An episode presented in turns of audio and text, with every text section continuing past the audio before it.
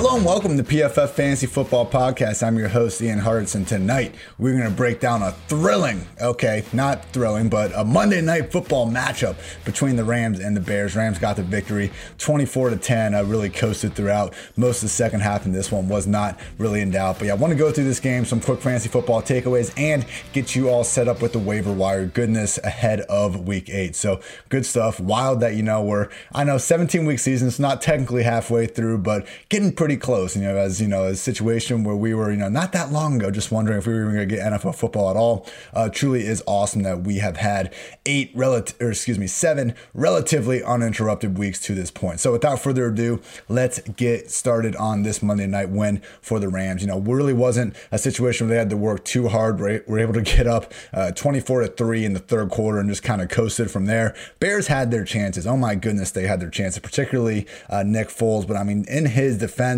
a lot of these, you know, missed throws he had, kind of had Aaron Donald or at least someone else breathing down his neck, you know, as he was trying to get the ball out. However you want to put it, I mean, Darnell Mooney beat Ramsey on a double move, could have been a potential 96 yard touchdown from inside the five yard line, but Foles, you know, kind of airmailed him. And then the last play of the game, Javon Wims got Ramsey on a double move, but uh, Foles wasn't able to put it on him deep. So just kind of one miss opportunity after another downfield. Overall, Foles went 28 for 40, 261 yards, no touchdowns, two interceptions, racked up the air yards. I mean, this dude was not afraid to throw it deep, but we just didn't really see all that much success when they wanted to do so, other than when they went to Allen Robinson for 42 yards on, on a deep one that he caught uh, behind Ramsey, I believe, and then Cole Kmet, uh, their their second round, I believe, rookie tight end. Uh, had a nice uh, 38 yard catch on a little throwback that was ended up being a contested catch situation. I'd like to see them get Kmet uh, more involved here. I know rookie tight ends, you know, you got to learn how to receive and block a position that we never really expect uh, much of any production from, at least in that first year. But you know, Kmet over these last two weeks has been uh, flashing a little bit with some visibility here. Uh, you know, especially in the red zone and in these contested catch situations. So I know Jimmy Graham, you know, former basketball player Jimmy Graham had his heyday. He's still a big target, and he's not you know completely washed just yet, but you know, I do think we're seeing somewhat of a changing of the guard here happening. I still think Jimmy's to be the number one guy. And honestly, all, all that Kmet's, you know, role rising is going to do is kind of condense uh, these two and kind of hurt both their values. Don't forget, Jimmy Graham has that no trade clause. So I guess he's uh, not going anywhere anytime soon. But uh, either way, you know, it is good to see the Bears' uh, highest drafted rookie making some plays and at least bringing back some production in this year one from a position that usually we see none. Uh, yeah, rest of the way around, I mean, just again, wasn't good in this passing game. Allen Robinson. Only four targets for Allen Robinson. And then at the end of the game, actually might be a situation where A Rob is in the concussion protocol. It was like a fourth and three, and Foles put it on him. A Rob caught it. He caught all of his targets on the on the evening, but you know, situation where it looked like he got hit hard, and the uh, trainers or the booth or the eye in the sky, whoever notices shaky players pulled him out of the game. So that was towards the end. We never got an official designation, but make sure you keep an eye on that uh, during this week. Darnell Mooney could have had a big game. Mentioned that you know aforementioned over overthrow from Foles on the deep one. There's another one early where the safety was in pretty good position, but really just didn't have uh, too many chances on his uh, downfield opportunities. The guy looks good. I mean, we have now two or three instances at least this year of him getting pretty wide open deep, only to not really get a catchable ball. Uh, but yeah, you know, it's that's just the reality of kind of playing this offense. Same thing with the Jets uh, when we are talking about you know all the air yards Breshad Perriman had last week. It's great to get those air yards, but you know there is something to be said about you know air yards from someone like Nick Foles versus air yards from someone like Aaron Rodgers. Only other note I have with these uh, receivers, Anthony Miller, only three catches for 20 yards, but on the broadcast, he apparently got voted by his teammates most likely to be late to practice. So, I mean, the fact that that got out and is public and people are laughing about it just must tell you the kind of stuff that Miller has kind of been doing in regards to practice over the years. I mean, he's, he's been a talented player. Whenever he's out there, we see him making plays, and he's someone that, you know, I would certainly love uh, to see get more opportunity than he has over these past three seasons. But, you know, hearing stuff like that, you do kind of see why Matt Nagy has been hesitant uh, truly get to give him that future role. So I know I get it. Hey, we're talking about practice here, but uh, it is something you know to keep in mind. You know, pass blocking, practice, all that stuff that we don't necessarily care too much about in fantasy football land certainly does matter in real life and can ultimately, as, we, have seen with uh, Miller over the last few years, impact their opportunity, which obviously impacts their fantasy football production. Uh, in this backfield, David Montgomery, 14 carries, 48 yards, five catches, 21 yards. You know, hey, if you need uh, two yards, David Montgomery is going to get you you three and a half yards. And if you need five yards, well, David Montgomery is going to get you those three and a half yards. So uh, a situation with Montgomery where, you know, we had a fun time on the old Twitter sphere breaking down that old Iowa State graphic. For those that haven't seen it, when Montgomery was in college, ESPN flashed this graphic across the screen where it nicknamed Montgomery Frankenstein. It gave him compare, uh, NFL player comps for every part of his game. So according to ESPN, when he was at Iowa State, uh, Montgomery had the feet of Saquon Barkley, the vision of Le'Veon Bell, the strength of Ezekiel Elliott, and the athleticism of Sony Michel. So kudos to them for, you know, getting that last one and being one for four on the comparisons. But yeah, just rough for Montgomery. He had a nice 11 yard run at one point, but I mean, come on. The guy will break a couple tackles and look good, but at the end of the day, he's just, you know, not explosive enough to pick up these big chunks. As we saw with those five receptions, he's going to remain on the RB2 uh, grid just because of volume alone, but certainly not a situation where I think we can ever expect him to turn in RB1 production, even though he has the opportunity. A little bit similar to David Johnson uh, this year, at least uh, in terms of expectations uh, with the massive workload, but not the same production because he is the guy still. I mean, 38 snaps for Montgomery. Uh, Cordarrelle Patterson was number two at just 13. Uh, just a situation where, you know, Montgomery going to keep getting fed, but this is a pretty awful Bears offense that we're dealing with here on the Rams uh, offense. So Jared Goff, 22 for 33, 219 yards, pair of touchdowns. He got one to Josh Reynolds, which was inside the five yard, inside, I believe the five yard line, but they basically broke the huddle real quick. Reynolds lined up in the backfield, went out in the flat, and uh, Goff was able to hit him for a touchdown. And second score was just a short little curl to Gerald Everett, which is, I believe, inside the 15 yard line. He broke a tackle and got into the end zone. So really not all that impressive a performance from Goff. Uh, he did throw a nice deep ball uh, to uh, Reynolds at one point that just Reynolds wasn't able to come down with. I wouldn't really blame Goff for that. He maybe had a chance to hit Woods deep, but honestly, it looked like we've seen this Bears defense really have their way with Goff over the years, and that kind of was uh, the case tonight, just in terms of big plays. I mean, look, you know, they were able to put up 24 points, and Goff, you know, didn't go out there. Uh, no interceptions, only took two sacks. He was making good decisions uh, for most of the evening. A win is a win is a win, but it's just kind of another example of why we're not really all that behind 2020 Jared Goff in terms of fancy asset. I mean, last year we had games where he was legit, uh, you know, flirting with those like 50, 60 dropbacks, you know, true Dak Prescott numbers, throwing the ball all over the place, win or loss, but have not seen that same approach this year. This is a run first offense. And because of that, you know, we're seeing Cooper Kupp only six targets, Robert Woods only five targets. I mean, none of those guys, only Josh Reynolds with 52 yards, cleared 50 yards uh, in this offense. Gerald Everett still found the score. And, you know, we had Robert Woods chip in 23 rushing yards and Kupp had 16 rushing yards as well. These are still integral pieces of the offense, but, you know, like Goff isn't a really a, you know, weekly He's not on the QB1 grid at all. He's more of a, you know, low ceiling, I'd say QB2. And then Kupp and Woods, while these guys have been borderline wide receiver ones over the years, we got to get used to treating them as more top 20 options uh, versus borderline top 10, top 12 plays just because of volume. They're still great players, but we're just not seeing enough opportunity uh, to love these guys in fantasy football land. Uh, credit to Reynolds getting the, you know, uh, team high eight targets, but I just, you know, he's kind of playing that Brandin Cooks role, but we're still seeing Van Jefferson there. I don't think it's anything uh, sort of consistent that we can can really hang our hat on uh, from this number three wide receiver in the offense was a little bit concerned to see Gerald Everett not get more opportunity. Tyler Higbee was out with a hand injury. Uh, Johnny Mundt ended up actually uh, leading the way in terms of receiving yards with 47. Everett got the touchdown, 28 yards. I think we'll have bigger weeks if Higbee does remain sidelined. I'm certainly fine, you know, treating Everett as a borderline tight end one as long as Higbee does uh, remain out. But just realize again, like Woods, like Kupp, everyone involved in this passing game is just going to be battling uh, volume issues more times than not, unless someone uh, can kind of force Sean McVay and company to put their foot down down on the gas. Uh, quickly with his backfield, another situation where, you know, not exactly sure what Cam Akers did to Sean McVay, but just uh, two snaps. And these are unofficial numbers right after the game. So excuse me if they do fluctuate a little bit. But, uh, you know, at the moment, two snaps for Cam Akers, 33 for Darrell Henderson, 26 for Malcolm Brown. So Malcolm Brown's still going out there doing his thing. He had this like 12 yard run where uh, it seemed like he got stopped in the six yard line. Just the entire Rams office, offensive line kept pushing, and so did Brown. He got down to the one. So you do see flash flashes where I mean Brown is putting up uh, some solid plays. You know, kind of like a Gus Edwards sense where the guy, you know, hey, if the if the play is designed to go in the B gap, and you know Malcolm Brown's going to be hitting it there hard, might be, might even be you know carrying a defender for a little bit, but I just think what we've seen from Darrell Henderson over these past few weeks, I mean, he is the guy that can give them the best chance to, you know, have a dynamic rushing attack. Only had a long of 11 tonight. I mean, wasn't consistently gashing this rush defense, but just as a whole this season, I think we've seen Henderson really emerge as the best back in this backfield. So, hey, credit to McVay. He has been going, you know, with Henderson as a starter, as the leading guy in snaps now back to back weeks. Uh, with Cam Akers just really out of the picture at this point, uh, is looking like it's going to be Henderson's backfield more times than not. It would be nice if he was getting, you know, that full on uh, Todd Gurley role where he's hardly leaving the field. But as it stands, you know, still a guy that we're looking at 15 to 20 uh, touches per week, kind of in that Antonio Gibson type range of, uh, you know, RB2 backs where going to be a little bit game script dependent. We're going to be disappointed some weeks, but we still have a talented player getting 15 plus touches more weeks than not. And that is valuable in fantasy football land. So Rams 24, Bears 10. Uh, you know, anytime we have football, it's a fun one, but yeah, maybe not the most exciting uh, primetime game coming off of that Cardinals Seahawks classic uh, from Sunday night. All right, quick shout out to our sponsor before we get on to some waiver wire stuff. Uh, Monkey Knife Fight. So all first time depositors at Monkey Knife Fight that put at least 20 bucks in their account while using promo code PFF will receive a free PFF Edge annual subscription. That's $40 value for just 20 bucks, and you'll get the opportunity to turn that $20 into even more money playing daily fantasy and prop games at one of the fastest growing fantasy sports sites in the USA in Monkey Knife Fight. So go to Monkey Knife Fight, deposit your $20 with promo code PFF today to receive your free PFF Edge annual subscription. Thank you, Monkey Knife fight. All right, everyone, want to touch on some waiver wire stuff.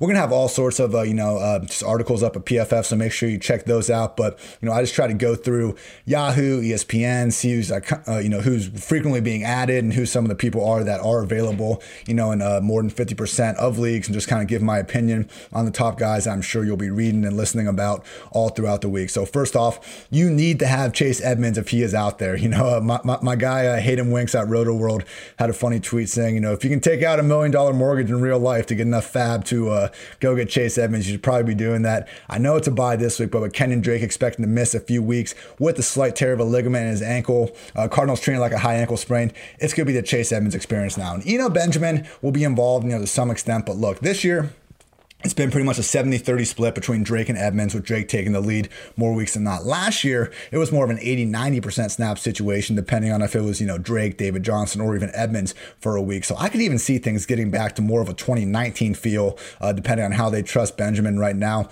Either way, you know, we're fully expecting Edmonds to have that 60 70% snap role at a minimum. He's earned it. You know, he does everything with the passing game. So, worst case scenario, even if they look at, you know, Benjamin as, you know, more of a early down back than perhaps we do which I do, I truly do not believe will be the case. Uh, Edmonds is going to be the one getting the fancy friendly passing down work. And look, I mean, we just haven't seen anything from Eno. And this is why all offseason we've been preaching with Tavius Murray, Alexander Mattison, Tony Pollard, and Chase Edmonds. I understand the Mattison thing didn't work out the week we needed it to, but you know what? If Dalvin Cook missed eight weeks, I I do think Mattison would settle in as an RB2 uh, more times than not. But Edmonds, he truly has a chance to give, you know, top 12 RB value the rest of the way, depending on this Drake injury. So truly, if Chase Edmonds is somehow out there. Hopefully, because you've been listening to this podcast, you already have Edmonds uh, sitting fine on your bench. But if not, go do everything in your power to get Chase Edmonds. If you have $40 left, I would use all $40 to get Chase Edmonds. This is one of those Mike Davis situations where we need to get this guy because he is going to return immediate RB1 value. Uh, Rashard Higgins for the Browns with Odell Beckham Jr. out for the season with the torn ACL, which you know cannot stress enough how much that sucks. And quickly, you know, I went on a rant last podcast that released on Monday about you know people saying the Browns could be better off without Baker uh, or without uh, Beckham involved. Baker could be better off without Beckham involved. I mean, look, nobody, nobody in the league has had more uncatchable deep ball targets that were deemed to be their quarterback's fault uh, than Beckham over these past two years. So I understand if you want to say that, you know, Baker not forcing the ball to uh, this guy or that guy is a little bit better for his progressions and the overall rhythm of the offense. But I just think that, you know, that's not really on Beckham. Just use the guy like the stub wide receiver one he'd be. Odell Beckham would be in any single team in the league's uh, top three wide receiver sets and out there. And you know, come on, he'd be the top one on about 20, 25 of these teams. So anyway, Rashard Higgins season now. And look, it's going to be inconsistent. It's been inconsistent with Odell Beckham Jr. I don't think Higgins is all, all of a sudden going to start supplying, you know, this weekly wide receiver one usage that Beckham did. And I'm expecting, you know, Jarvis Landry to probably, uh, you know, start seeing the most targets on the Browns here moving forward. But, you know, 12 receivers have at least 25 targets from Baker Mayfield during his career. And Higgins at 10.92 adjusted yards per target is the only wide receiver averaging over even eight um, adjusted yards per target. So, situation where uh, Baker and Higgins have really shown some great chemistry over the years. And now with him, you know, pretty much cemented as a number two wide receiver, if not number two pass game option in this offense. I think he's going to be, you know, a weekly upside wide receiver three potential. So this is a good guy you want to have on your bench. Again, I'm, you know, if you're out there and you have uh, several good wide receivers, I get you're not going to be rushing to start Higgins every week, but you know, kind of like T Higgins, kind of like uh, you know some of these other guys we've been referencing uh, over, over, the weeks that you know, hey, you could do worse than someone that's going to be out there on the field for most of the time and you know looking at a true top two spot uh, in their offense. Uh, Tim Patrick was another one we've been talking about where I know it's not the sexiest uh, pick, but you know when we get these bye weeks, when we get these injuries coming up, these are types of players that you feel a little bit better going to the well than you know whoever you can swoop up on the waiver wire during uh, that specific week some running backs here with the Baltimore Ravens. So J.K. Dobbins and Gus Edwards. I like taking a chance on Dobbins here. We saw this with D'Andre Swift after the Lions bye, and now with the Ravens coming off the bye. You know, I think if we're going to see a shift in this backfield, it would be here in this Week Eight matchup against the Steelers. Huge game. And look, I mean, Gus Edwards has been good. Mark Ingram is banged up right now. It sounds like he should be able to get out there, but if this is going to be a three RB committee still, I don't see you know anyone just completely hitting the bench out of this trio. Even if Ingram is out, I can see Justice Hill uh, getting in the fold, but there is a chance, I think the last chance effort for Dobbins to, you know, really be relevant in 2020 is for them to give him that, you know, 2019 Mark Ingram role, 12 to 15 carries per game, another two to three targets, let him do his thing, you know, in between Lamar Jackson runs. So we'll see if he gets there. Uh, if he's out there on the waiver wire, you know, it's maybe in, you know, shallower leagues. Uh, otherwise, he'll probably be on benches, particularly in any, any form dynasty, obviously. But if you see him out there, you know, kind of like D'Andre Swift was a nice uh, pickup a couple weeks ago, uh, I do think giving Dobbins another chance with the potential uh, for a new look backfield here coming out of the bye uh, could pay some dividends. Either way, though, you know, Dynasty, don't be freaking out because I truly think Dobbins could be flirting with RB1 status as early as 2021, depending on if the Ravens uh, cut ties with Ingram this offseason.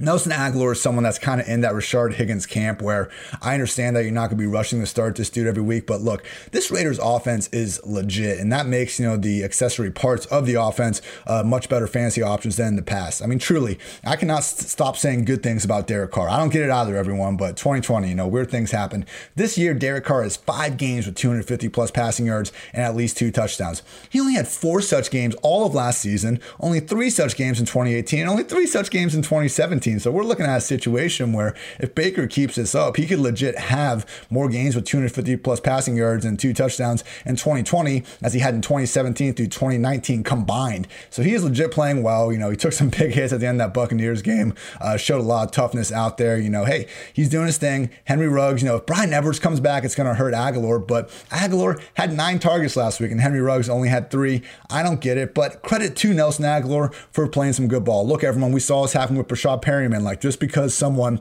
is bad at football for a certain stretch doesn't mean they can't get better. And you know, with four games with a full time role, we've seen Agholor go three catches, 32 yards, four catches, 44 yards and a touchdown, two catches, 67 yards and a touchdown, and most recently five catches, 107 yards and a score. Had a nullified 55 yard score along the way. I mean, look, it's a good good to great passing game some of these weeks, honestly, depending on the matchup. And I think, uh, you know, having Agholor out there playing 80, 90% snaps, again, you can do worse filling in, you know, some of these flex spots than someone in a good offense that's going to be out there on the field almost every single dropback.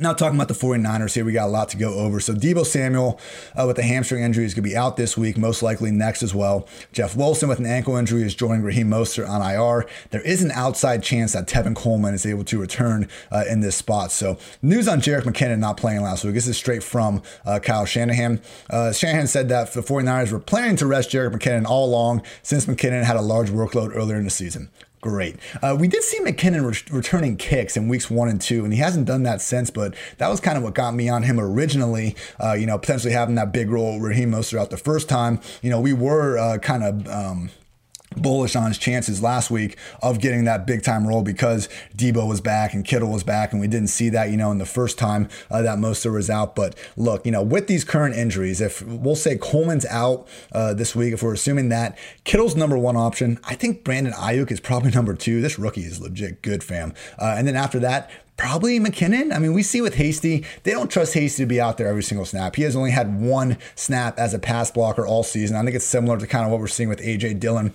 in Green Bay. Although Hasty's actually, you know, put on some good film and had some solid runs. So I just mean that, you know, it's a situation where I don't think they've done enough uh, with the team in the pass game to kind of get that three down role where they're trusted uh, to be out there for more snaps than not. So Hasty, he could flirt with double digit uh, carries, but, you know, Coleman's going to be back sooner rather than later. I think Coleman immediately uh, plays over Hasty. I mean, we just had Shanahan say that Wilson played over Hasty uh, and McKinnon because they just like, you know, his feel and he's been in the offense longer. So fully expect Tevin Coleman to play over Hasty, whether or not, you know, Coleman is even better than Hasty at this point in their career. But McKinnon could really be, uh, get that enhanced lead back role this week if Coleman stays sidelined. So if it's all three of them, I do think Coleman, you know, works as a lead back. Uh, but if it's only two of them, I think McKinnon could uh, get that more enhanced kind of scat back, 60% snap role and flirt with, you know, 10 to 15 overall touches. So out of the entire group, I would say if Brandon Aiyuk is on your waivers, make sure you get this dude. I, I, doubt he is, you know, in too many leagues. But with the running backs, not expecting a ton from Coleman once he comes back, but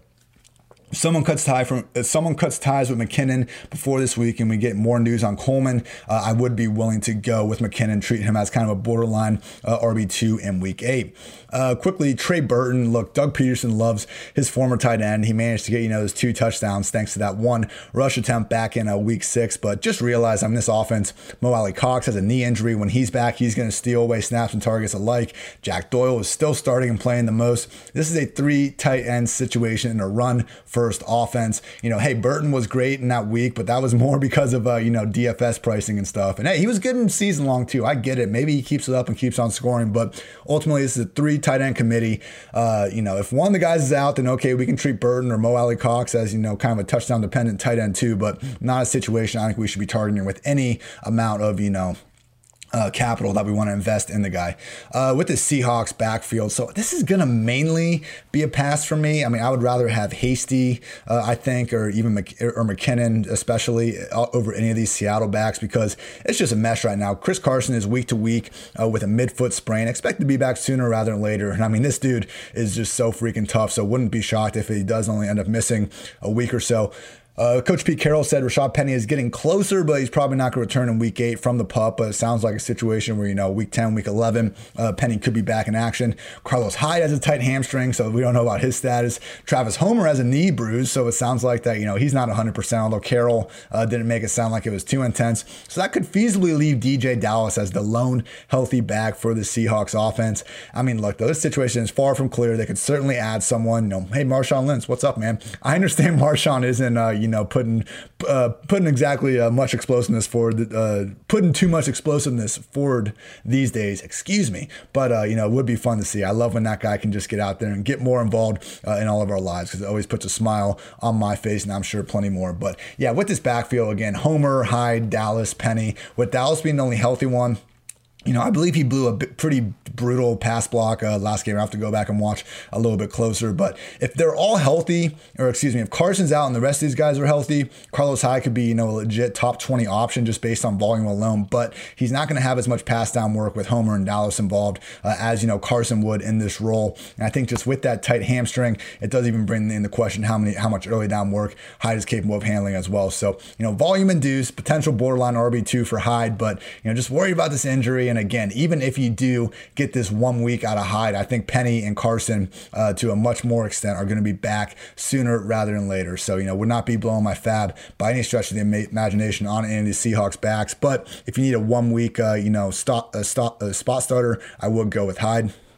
Jalen Reagor with the Eagles, go get him if he is available, people. Uh, he's expected to maybe not be back this week, and Eagles have a week nine bye, but you look at their schedule after the bye. Giants, Browns, Seahawks, Packers, Saints, Cardinals, and the Dallas Cowboys Swiss cheese defense in the Fantasy Football Championship Sunday, Week 16. So Wentz has been playing much better lately. All his skill position, uh, you know, talents are pretty much out. But if we had Reagor to the equation, man, he played 85% of the offensive snaps in Week Two before tearing the UCL in his right thumb. He's made some big plays at once already. You see why they were so high on him and, you know, felt the need to draft him in the first round. I think Fulgham st- could still stay out there, even if Jeffery comes back, but they're going to find room for Reagor on the field. And I wouldn't be shocked if, you know, maybe even Fulgham remains the number one target getter, but Reagor is capable of making the most of his opportunities. If he is out there, people, seriously, go get Jalen Reagor. Might not even cost you that much this week because, again, he's looking questionable for this Sunday night. And then the Eagles have a week nine bye, but could be, you know, a prime stash for uh, this stretch down the end that, again,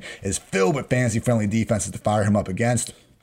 Uh, quickly, Giovani Bernard, Jamaal Williams, obviously uh, need to get these guys if they are available. Still not sure on the target of Joe Mixon or Aaron Jones. It doesn't sound like either guy is dealing, you know, with this uh, too brutal of an injury that's going to keep him sidelined for multiple weeks. But you know, both Gio and Jamaal Williams are playing 75% plus snaps, uh, truly featured over over their team's backup running backs. Expect this with Jamaal Williams, not so much with Gio. But you know what? That's the world we're living in. Both these guys are going to be legit RB two options, and to and to Williams' credit, maybe even closer to an RB one uh, if they're starters stay sidelined. Uh, four more here. I want to touch on them. We'll get out of here, everyone. Uh, Sterling Shepard. He's another guy that I would really recommend trying to get, uh, you know, if, if, possible, if he's available. Uh, cool stat from ESPN's Mike Clay. Uh, Shepard's been targeted at least six times in 18 consecutive games if you remove his injury shortened week two performance from 2020. So at the start of training camp, I mean, and just throughout it, honestly, Shepard seemed like he was going to be the number one receiver. We have seen this Jason Garrett offense. I mean, them not prioritize Golden Tate and, and Darius Slayton while he can kind of be a pure number one. I think they do like him a little bit more in that field stretcher role. So Shepard, you know, based on what we saw last week and based on what we've seen in the past, uh, this guy truly is capable of running some uh, just some awesome routes from all over the field. He can get open at ease. Him and Daniel Jones have shown some solid chemistry, you know, in their short time together, and he does seem like you know the leader to potentially lead this god awful Giants offense uh, in targets here moving forward. Uh, with the Jets, La'Mical Perine, not someone I'm prioritizing, but you know you could do worse than it. And one of these running backs getting you know 10 to 15 touches on a weekly basis. It's kind of like the D'Andre Swift situation where Perine, hey, maybe things you know keep going up for, up for him. He plays well and he's able to kind of carve out this low end weekly RB two role. But you know Swift's got AP ahead of him. Perine has Frank Gore, and you know I don't see either of those situations necessarily changing anytime soon. The main difference between these guys that's really hurting Perine is obviously the Jets should not be compared in the slightest to the Lions or really any other offense other than maybe the Dakless Cowboys, uh, just in terms of how bad they have been throughout this season. So, you know, anyone associated with the Jets is a pretty puke other than Jamison Crowder. I get it. It's not a workhorse role. You know, I think Perine is probably going to top out as an RB3, but hey, you know, if you're desperate, uh, you could do worse than someone getting 10 to 15 touches per week. Uh, Wayne Gallman could be a legit potential starter if Devonta Freeman is out. We I still haven't heard how legit uh, this ankle injury that Freeman suffered last Thursday night is. But you know, it would be the Wayne Gallman show, I think, if Freeman's out. They have only been using Dion Lewis as, you know, this 15, 20% scat back. And yeah, it's going to be Gallman, you know, one getting 15, 20 uh, carries per week. He will not be a recommended start on Monday night against the Buccaneers juggernaut of a run defense. But, uh, you know, again, like some of these other guys where, you know, Perine's only maybe getting 10, 15 touches per week. Gallman, if Freeman's out, could be pushing 20 uh, more times than not. So I would say he would be maybe the under the radar guy that people are missing a little bit. Finally, last two tight ends that I think you can get and that are fine flyers. I probably wouldn't um, Er, I, actually, no, I would definitely prioritize these guys over Trey Burton, excuse me. But yeah, Harrison Bryant and Richard Rodgers uh, from the Eagles. I think I would go Harrison Bryant over Rodgers. And look, you know, these are situations where we have the Browns, the Eagles, and I'd also throw the Vikings, Texans, and maybe Seahawks in there where if we get tight ends taken out of the pictures, you know, and it clears up these kind of muddled uh, tight end rooms, don't be afraid to help cover a bye with these dudes. You know, Bryant, two touchdowns last week. We've kind of seen Baker going in and just feeding him early and often throughout the season season. It seems like he does really trust him more than David Njoku, even if Njoku also had a nice touchdown and was out there a bit too. I guess this week, okay, let me backtrack here. Richard Rodgers should be the priority flyer this week because they're facing the Dallas Cowboys. And, you know, honestly, in fantasy football, our two main rules, at least in 2020, are chase opportunity over talent and play players that are facing the Dallas Cowboys defense because that is going to lead us to all sorts of success. So, Richard Rodgers this week. Moving forward, if Austin Hooper remains out, you know, I would probably like Harrison Bryant over an extended stretch. But, you know, Carson Wentz playing better. We, we've seen him over the years with Ertz and to a lesser extent Goedert uh, just fill up that stat and that guy is Richard Rodgers for right now. So wild times. You know, I did not expect Rodgers to be uh, arguably the best tight end out there on waivers uh, this week, but I do think in this matchup, in this offense, we should be prioritizing Richard Rodgers as, you know, probably the priority ad of the week at the tight end position. So that's to do it for me, everyone. Uh, thank you. One more quick shout out uh, before we get out of here, though. PFF and Sunday Night Footballs, Cris Collinsworth is teaming up with one of the best players on and off the field, 49ers All Pro corner Richard Sherman. The Cris Collinsworth podcast featuring Richard Sherman is available now wherever you find your podcast. They'll provide the most interesting football conversation in sports every single week, and sometimes that means the discussion will venture off the field too. Additionally, Cris will be taking a deep dive into the game of football as he sees it, inviting in the best and brightest, talk about everything that's happening in the great game of football. So mark your calendars. You do not want to miss the best 60 minutes of insight this season. All right, everyone, that's going to do it for this edition of the Pro Football Focus Fantasy Football Podcast. Uh, thank you for listening. As always, you know, I'm shooting these out on the old Twitter sphere at iHeart. I H A R T I T Z every morning. We got these published on Monday, Tuesday, Wednesday, Thursday, Friday. Uh, check back in tomorrow, going over all 14 week eight games with my buddy Dwain McFarland. Uh, that should be a good one. And then on Thursday, we'll have another uh, episode out with some, you know, top fantasy football storylines before finishing off the week with a quick recap of Thursday night football and some injuries, some monitor ahead of Sunday. So thank you for listening. As always, I'm Ian Hartitz. This has been the PFF Fantasy Football Podcast. And until next time, take care, everybody.